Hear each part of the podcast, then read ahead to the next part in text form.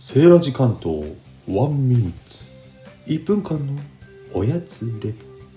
生姜せんべい。鳥取の味ですよ。鳥取県は瑞穂畜産の生姜を使ったというね。素朴な味わいの生姜せんべい。ん？